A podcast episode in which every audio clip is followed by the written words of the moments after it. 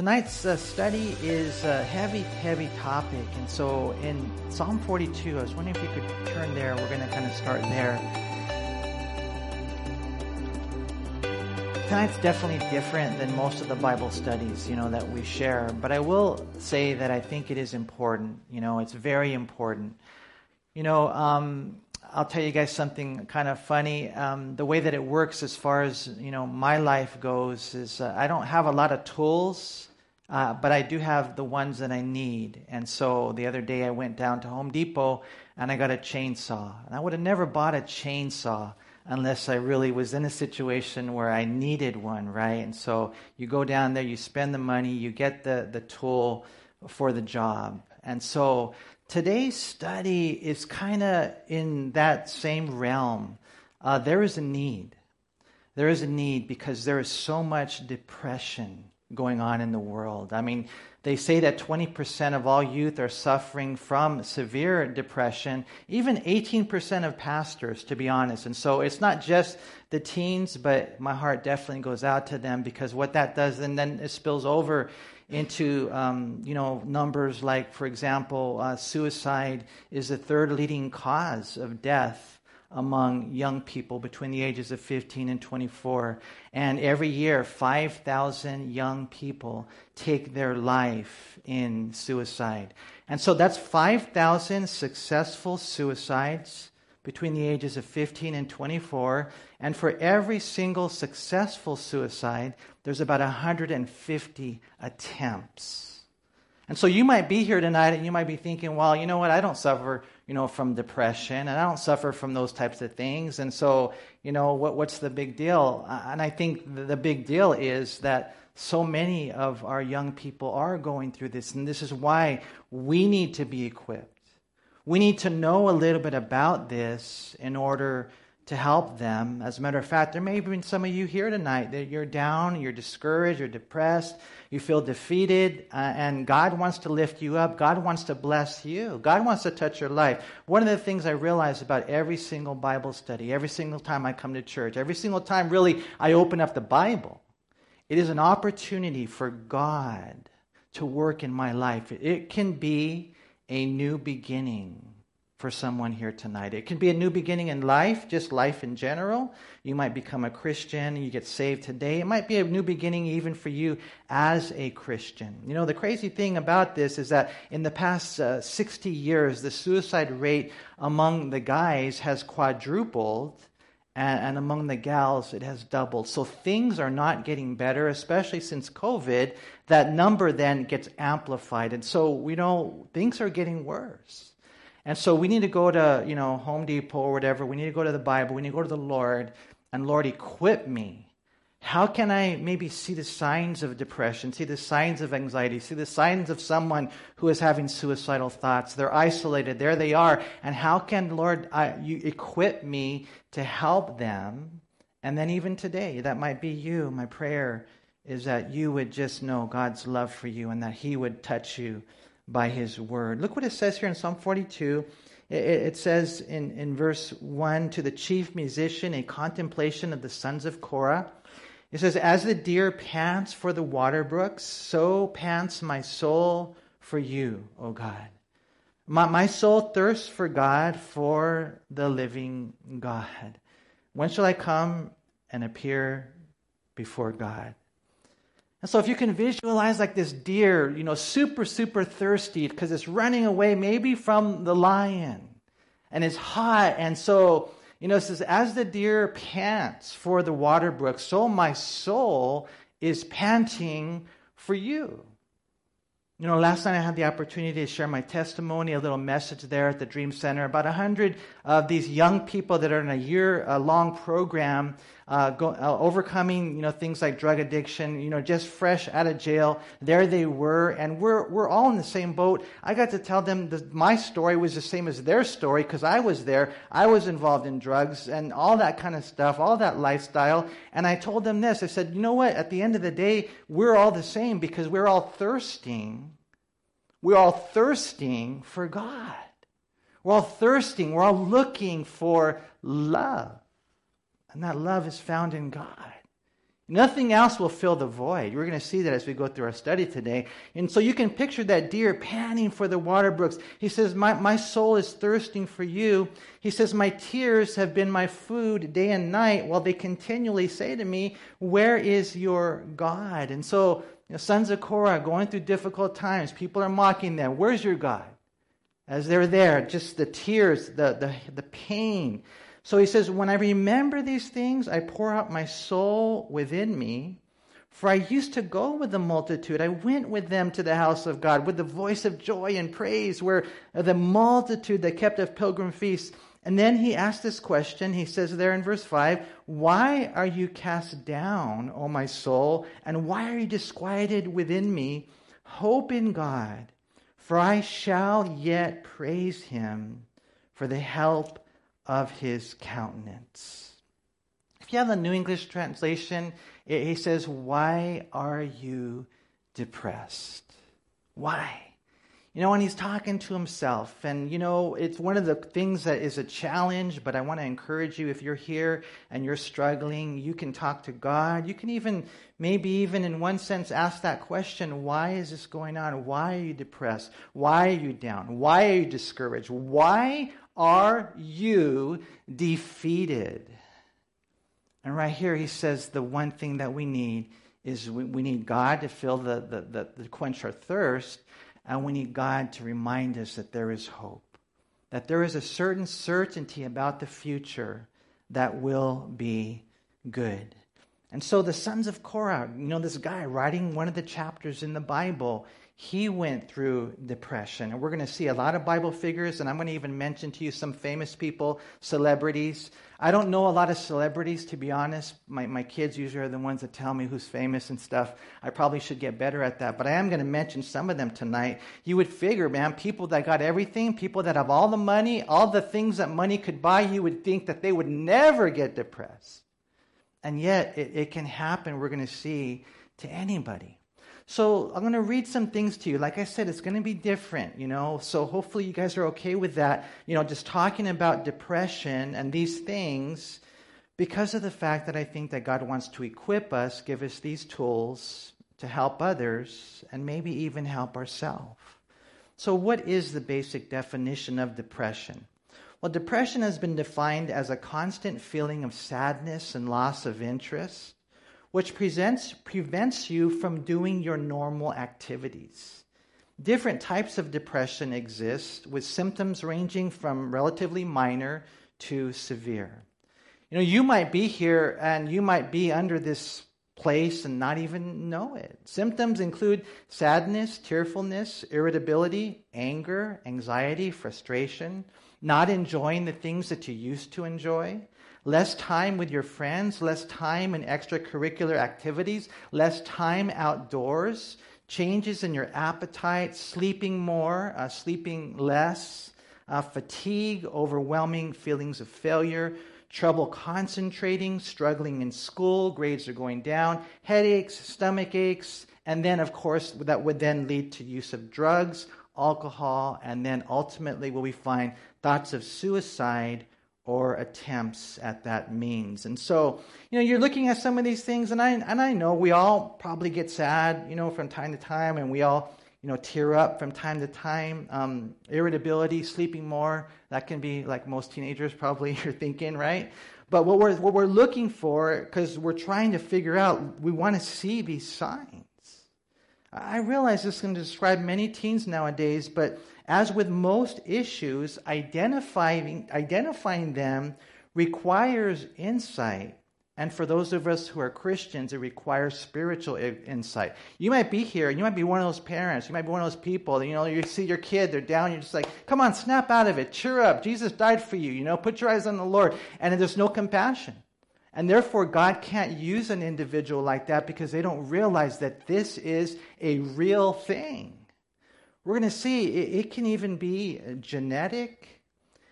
certain things that happen in life can trigger this. And unless you realize this is something that's real, you might not approach it the right way.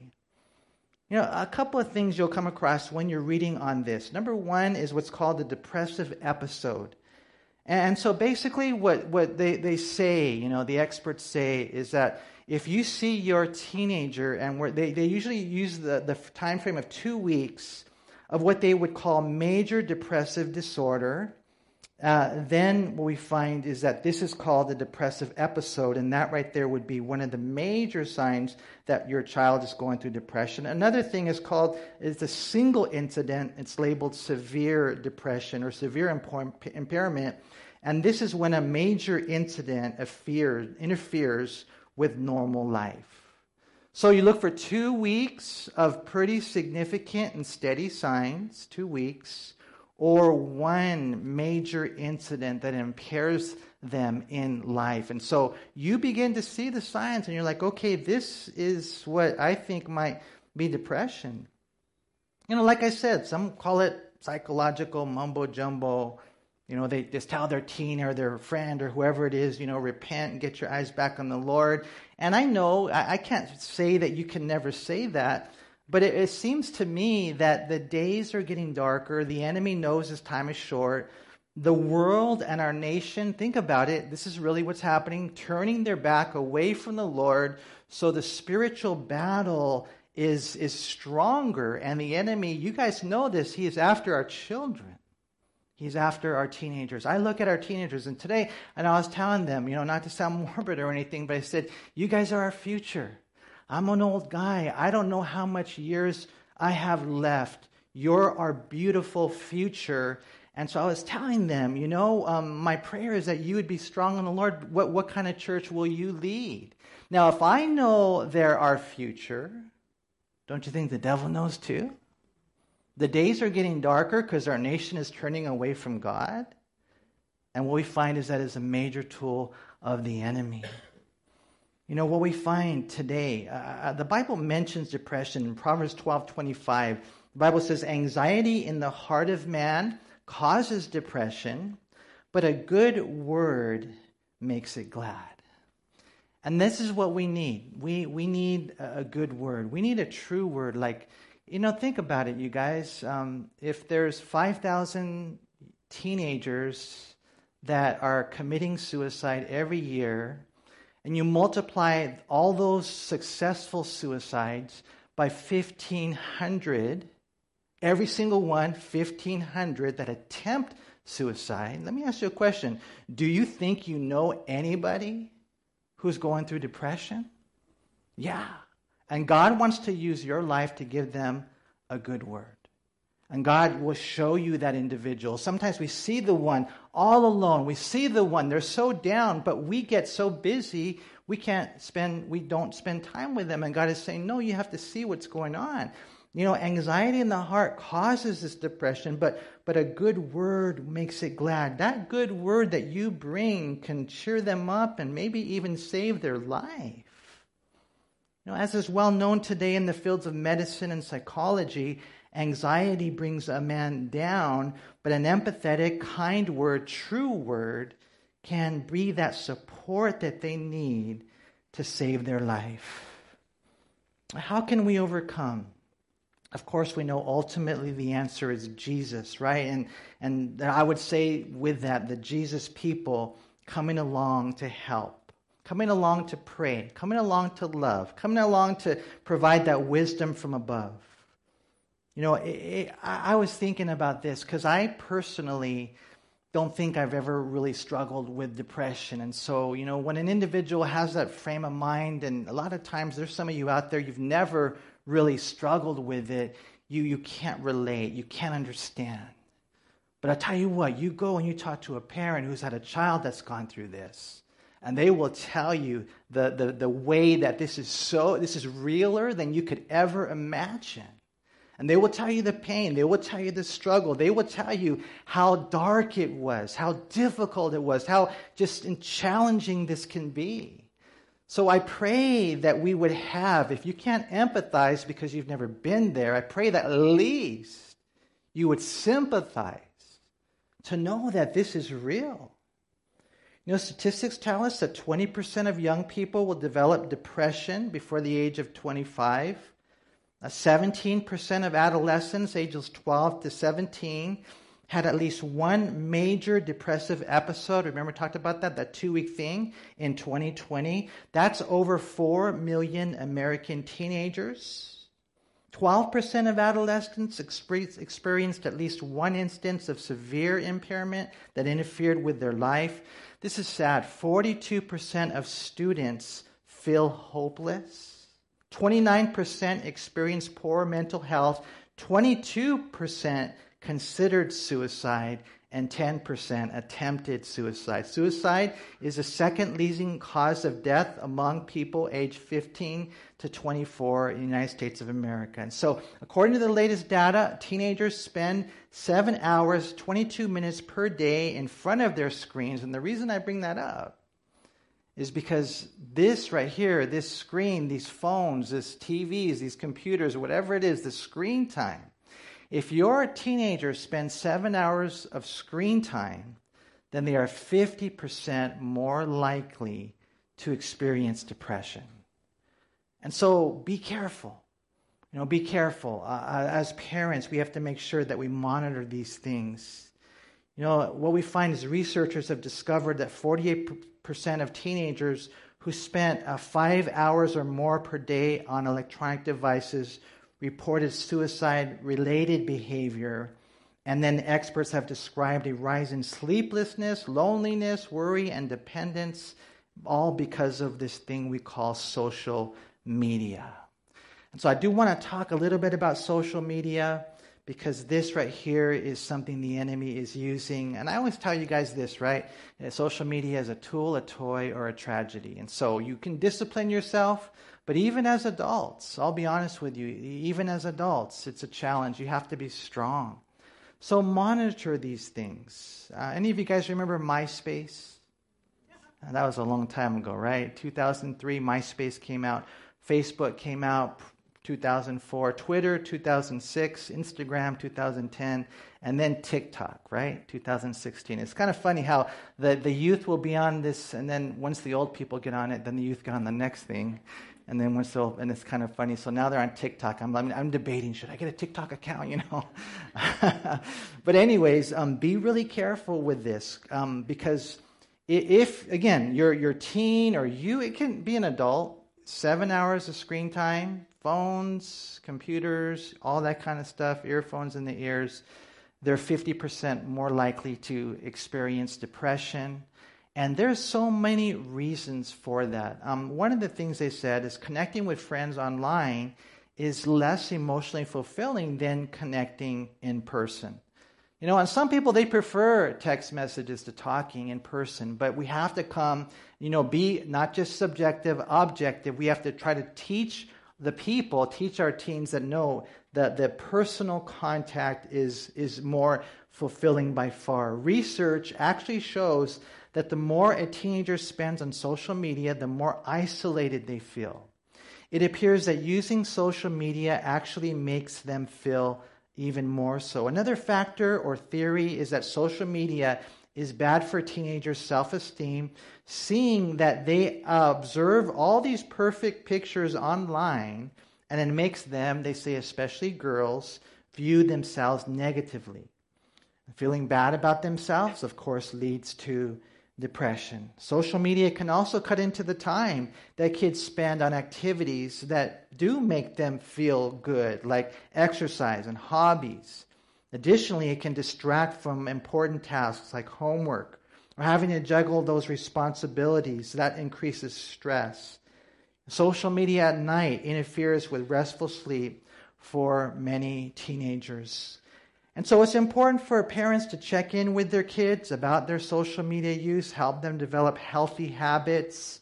You can encourage the kids to turn off notifications and just spend time with them. Uh, put the phones away. And I know that might be difficult. You're like, you, you know, you're in convulsions. You're like, oh, I don't know if I can do this. Uh, but man, I'm telling you, they are really connected. And I don't want to sound like a paranoid a pastor, but the other day uh, in our chaplain meeting, we had a detective come in and he just started telling us story after story. This detective, his, his only job in the El Monte Police Department is to deal with kids, kids that are being abused. Most of them, by far, sexual abuse. And so he was just telling us story after story after story of kids meeting adults through the phone. And uh, the, one of the stories that just kind of just jumped out at me was just, just, as he's telling me these stories, I just, man, Lord, it, it's just so painful to hear. You know, a 13 year old girl, uh, she's gaming. And I don't know much about gaming, but I guess on gaming, you can meet individuals. And some of these older guys, they pose as younger guys, whatever.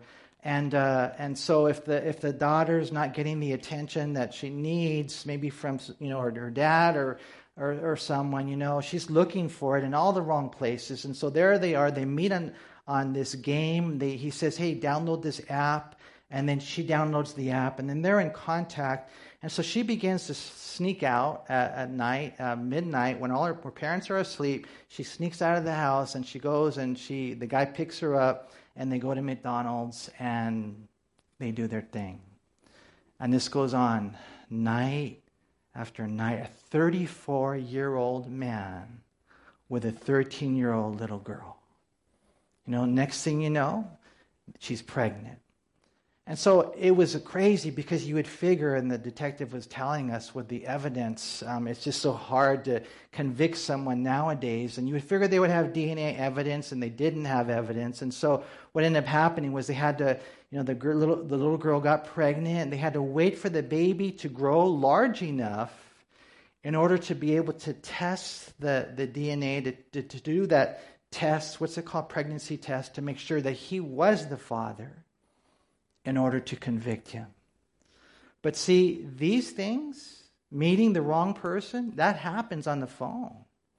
And so, you know, you be careful. You young ladies, all of you, be so careful because this happens all the time. It's so dangerous. Romans 1:30, it talks about how nowadays the, we have these inventors of evil things. You know, and so what causes it? I mean, you name it. The, the social media might cause the depression. Genetics might be a factor if you have that history in your family, just something to be aware of. Adverse child experiences, for example, neglect, trauma, abuse, divorce, experiencing violence or witnessing violence, any type of stress. Adverse child experiences will also cause depression. We, when, when, you, when you read this, you know, you, you might be thinking, well, is this new? No, it's not new.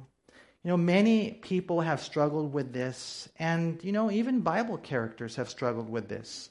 I'll give you guys a few Bible characters that have struggled with depression. We just read one in Psalm 42, the sons of Korah. So they went down in that place of depression. Elijah did. If you read 1 Kings 18 and 19, you get to see the whole story. We're actually going to turn there in just a bit. Jonah experienced depression. Watch, go to Jonah chapter 4, if you would.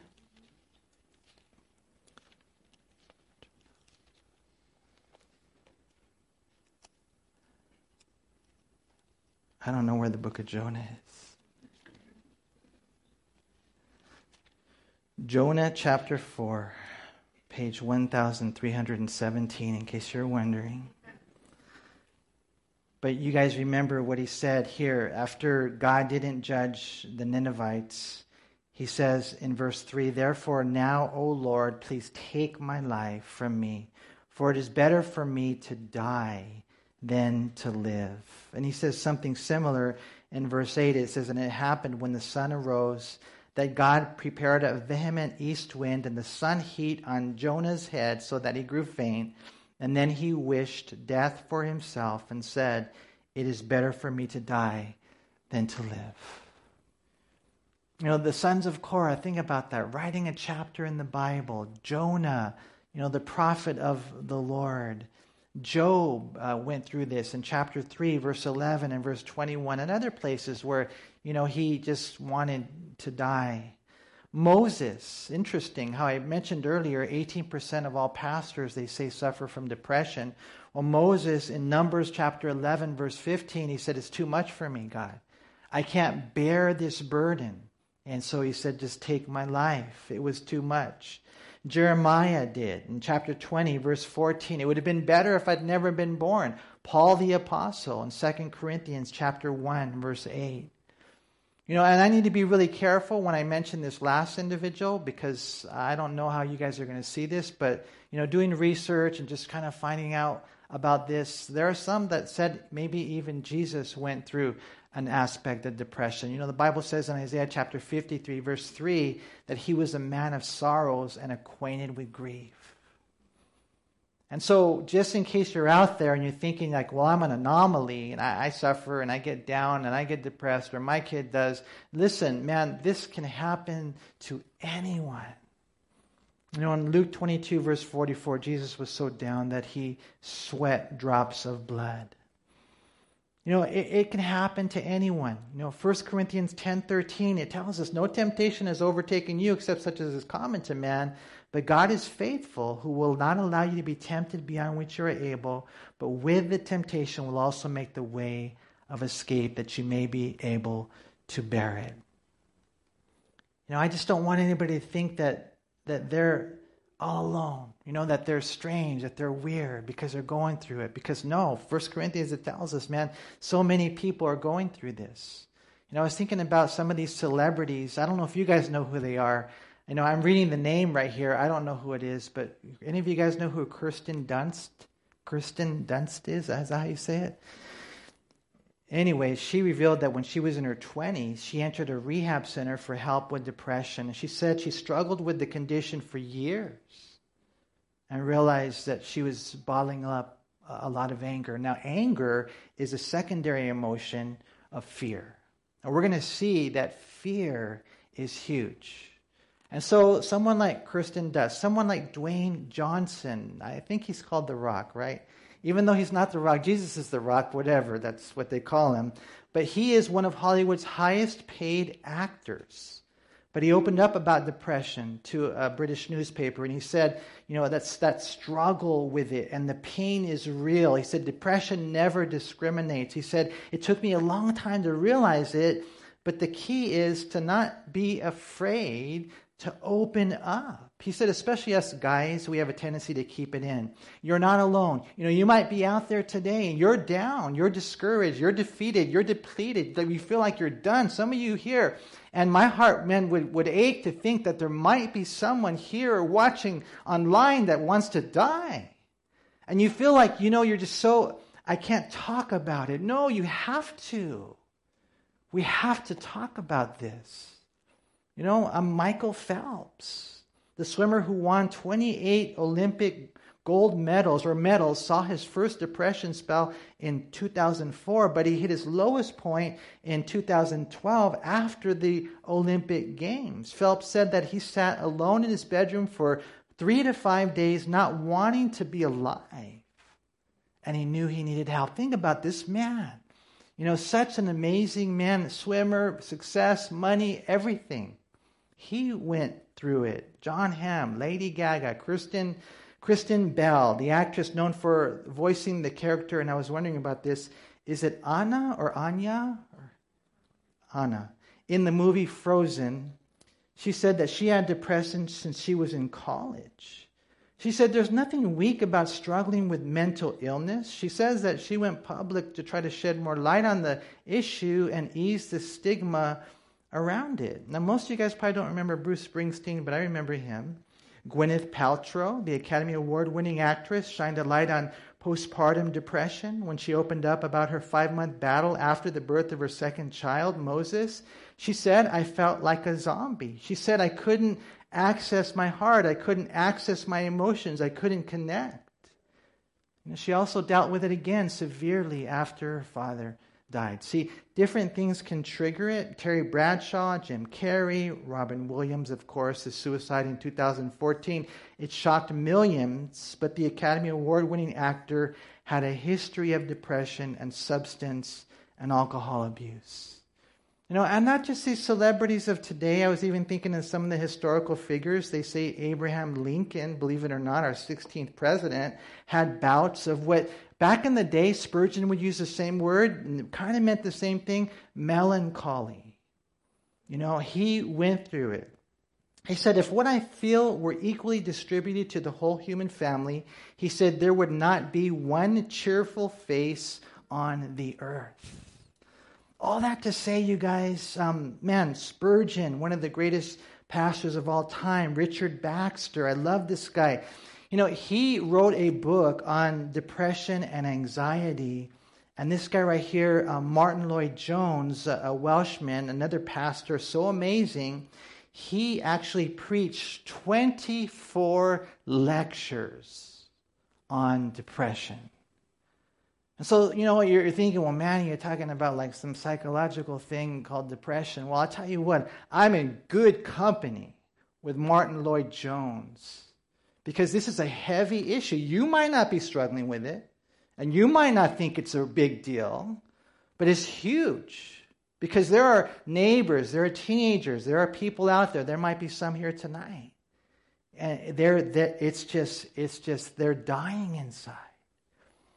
And, and so, I mean, I just, number one, want you to know it's, it's real. I want you to know certain things can probably trigger it um, genetics, uh, social media, just the struggles that we go through. But I wanted to just take you in, in closing the first Kings and we'll talk a little bit about this guy, Elijah.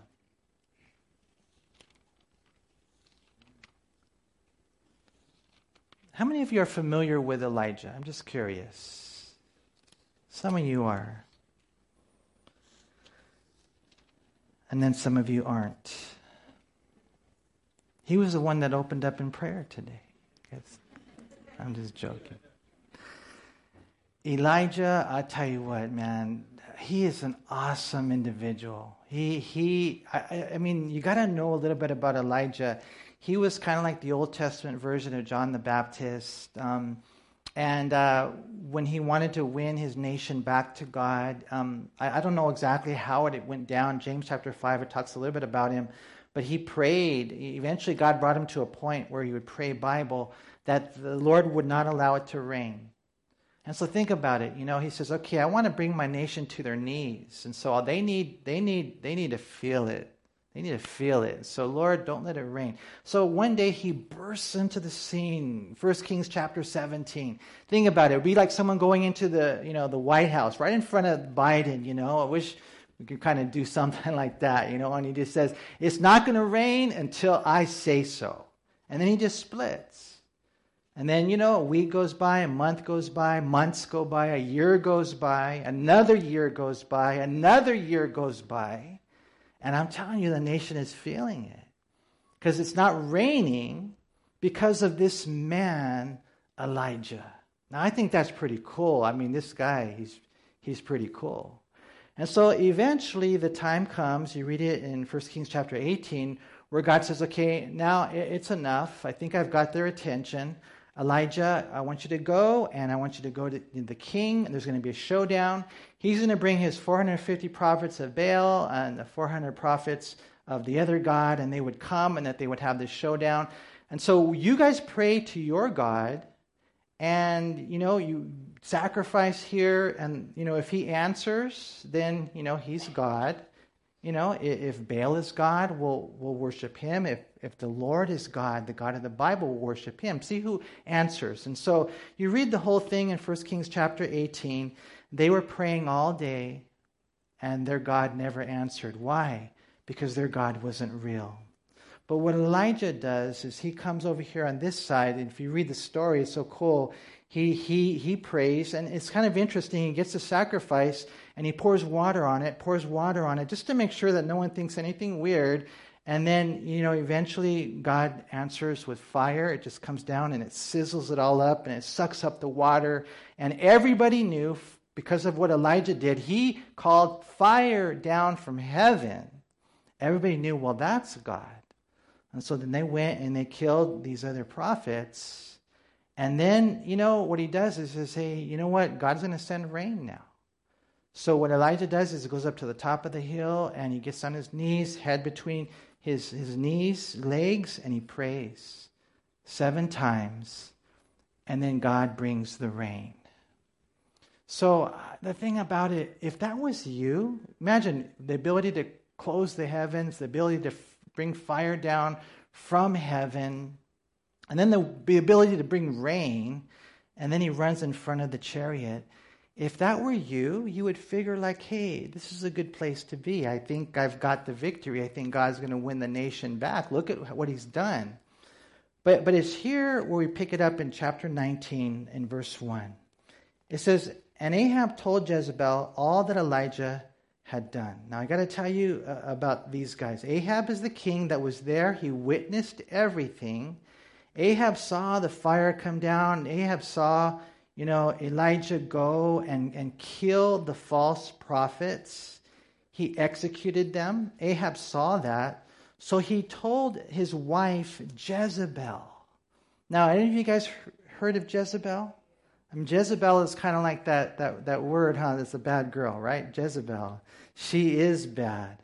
And so, anyways, the king tells Jezebel all that Elijah had done, also how he had executed all the prophets with the sword, and then Jezebel sent a messenger to Elijah. Imagine that. She sends somebody to Elijah saying, So that the gods do to me, and more also, if I do not make your life as the life of one of them by fire about this time. And so again, try to consider what happened. And this is the guy, you know, that that closed the heavens when he prayed. This is the guy that opened the heavens and brought down rain when he prayed. This is the guy that brought down fire from heaven. This is the guy, when you read his story, you know, bringing people to life, providing for a widow, just seeing all these miracles, okay? Now you got a girl, this girl, this queen, whatever, she says, I'm going to get you. What would you do? You would laugh. You're like, man, you can't touch me. Because, you know, I mean, I'm, I'm God's prophet. Look at what he's done, the way he, it just makes absolutely no sense that just because she says, Hey, I'm going to get you, that he runs. But that's exactly what happens. Look what it says right here. She says, So let the gods do to me, and more also, if I do not make your life as the life of one of them by tomorrow about this time. And when he saw that, he arose and ran for his life. He went to Beersheba, which belongs to Judah, and, and left his servant there. And if you look at a map, you would see that he was up in the northern kingdom, but he goes all the way down to the bottom part of Israel. This is now the southern kingdom. He's way down there. He just ran, ran for his life. It says, But he himself went a day's journey into the wilderness and came and sat down under a broom tree, and he prayed that he might die. And he said, It's enough. No, Lord, take my life, for I am no better than my father's. And then, as he lay and slept under a broom tree, suddenly an angel touched him and said to him, Arise and eat. And then he looked, and there by his head was a cake baked on coals and a jar of water. And so he ate and drank and lay down again. And, and the angel of the Lord came back the second time and touched him and said, Arise and, and eat, because the journey is too great for you. So he arose and ate and drank, and he went in the strength of the food 40 days and 40 nights as far as Horeb, the mountain of God. And there he went into a cave and spent the night in that place. And behold, the word of the Lord came to him. And he said to him, What are you doing here, Elijah? And so he said, I have been very zealous for the Lord God of hosts, for the children of Israel have forsaken your covenant, torn down your altars, killed your prophets with the sword. I alone am left as they seek to take my life. Then he said, Go out and stand on the mountain before the Lord. And behold, the Lord passed by, and a great and strong wind uh, tore into the mountains and broke the rocks in pieces before the Lord. But the Lord was not in the wind. And after the wind, an earthquake. But the Lord was not in the earthquake. And after the earthquake, a fire. But the Lord was not in the fire. And after the fire, here it is a still small voice, a delicate whispering voice. And so it was when Elijah heard it that he wrapped his face in his mantle, went out, and stood in the entrance of the cave. And suddenly a voice came to him and said, What are you doing here, Elijah? And he said this I have been very zealous for the Lord, same answer, God of hosts, because the children of Israel have forsaken your covenant, torn down your altars, killed your prophets with the sword. I alone am left and they seek to take my life. And then the Lord said to him, Go, return on your way to the wilderness of Damascus, and when you arrive, anoint Hazael as king over Syria. Also, you shall anoint Jehu, the son of Nimshi, as king over Israel, and Elisha, the son of Shaphat of Abel, Meholah, you shall anoint. Now, this is interesting to me as prophet in your place. You're being replaced. However, he says right here, Jehu will kill Uh, whoever escapes the sword of Jehu, Elisha will kill. But then he tells them this Yet I have reserved 7,000 in Israel, all whose knees have not bowed to Baal, and every mouth that has not kissed him.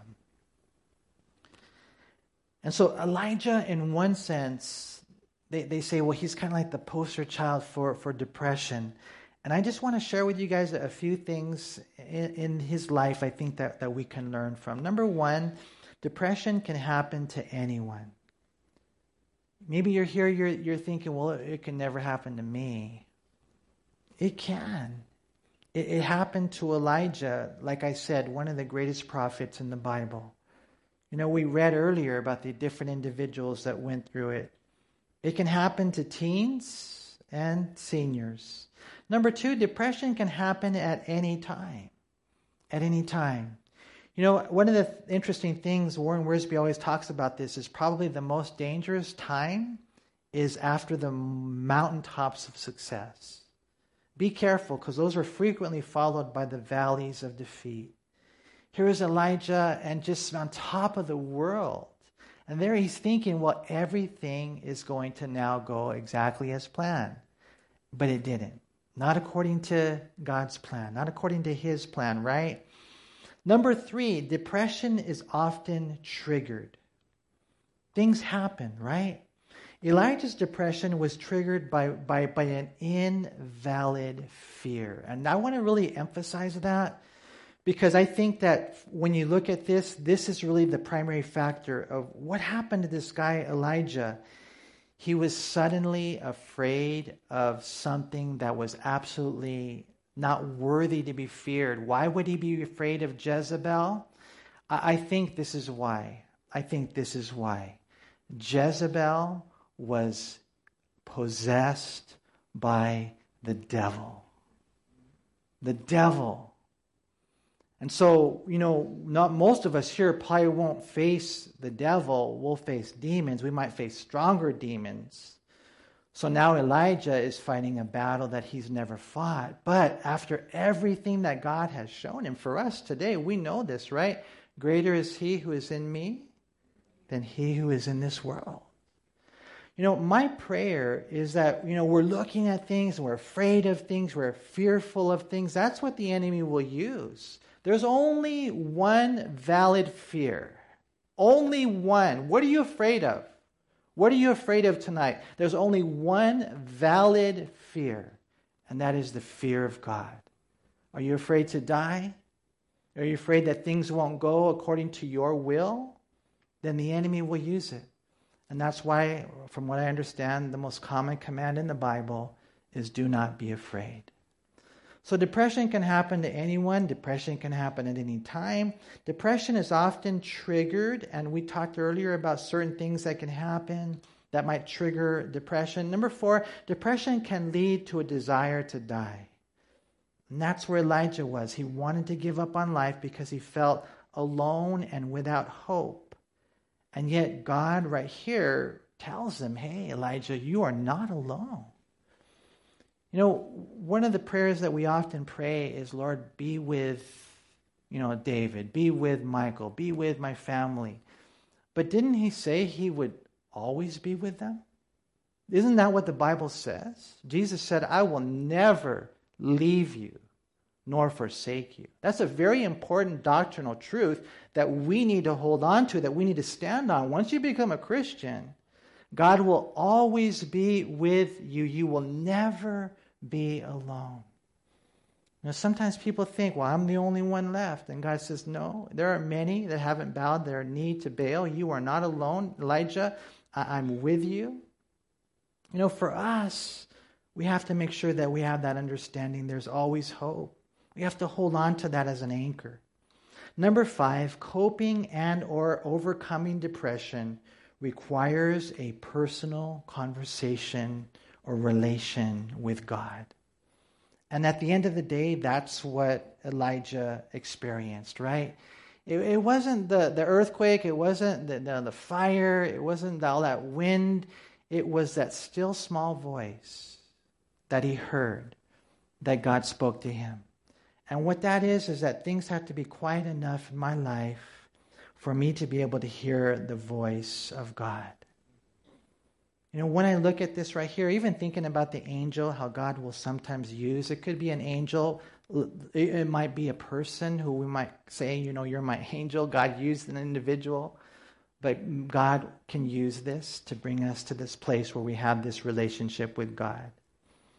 Now, sometimes people ask about medication. Is it okay if someone is going through things to, to do medication? And our, our answer is always, you know, first, you know, do everything you can to draw near to God. Do everything you can to establish an intimate and personal relationship with God. But we are not against medication. It's just like any other struggle that we might have in life. Sometimes God can use it, but be really, really careful. I was thinking about Asa. The Bible says in Second Chronicles 16 12, and in the 39th year of his reign, Asa became diseased in his feet, and his malady was severe. Yet in his disease, he did not seek the Lord, but the physicians. And so when you go, let's just say you're struggling and you have a, an, an, episode, you have a, an impairment there, and you go to the, the, the, the hospital maybe, the first thing they're going to want to do is put you on medication. Now you got to be careful with that. Sometimes it, it's good, but you have to pray and you have to seek the Lord. And as you're going through it, you take that to prayer every single day. Man, it's so beautiful because what I've seen basically in my 30 years of being a Christian is uh, a lot of times God will bring a person through this and, and out of it. And so it's cool to know that God finished the work uh, through Elijah, and then the Bible even says one day that Elijah will return. And so, believe you me, Elijah did not lose at the end of the day. But I wonder, sometimes I wonder, Lord, what would have happened if he didn't get afraid of the devil. And so for us, the only way that we can't or shouldn't be afraid of the devil is if we have Jesus Christ in our heart and we're Christians. And so my prayer, you guys, number one, is that you're there and that you have given your life to Christ. Last night, one of the things I was telling them, it was a pretty simple study about how when Paul the Apostle got saved, um, he, two things stood out. Number one, he called Jesus Lord. Lord. And that means that Jesus has to be the one that you follow, that you submit to, that you obey. Lord, what do you want me to do? And that's how we have to live our life. Lord, what do you want me to do? Well, why does God allow these things? Some people might ask. Well, I, I thought there was a couple of quotes that were pretty cool. Why does God allow the difficulties? Why doesn't He protect them from, from all, all those difficulties? The simple answer is that when you go through the hard times, it builds character. And if you keep your eyes on the Lord, it strengthens your faith. You know, not to sound corny or anything, but um, let me just, a couple of quotes are kind of cool. Uh, the one that says, It takes both the rain and the sunshine to make a rainbow. You guys have probably heard that before, right? Not, not just the sunshine, you also need the rain. And one person said, Only eyes washed by tears can see clearly. And that's why. That's why God allows it. Because sometimes, man, we just draw near to the Lord and we have eyes of compassion, and God works that, that work in our life. And so I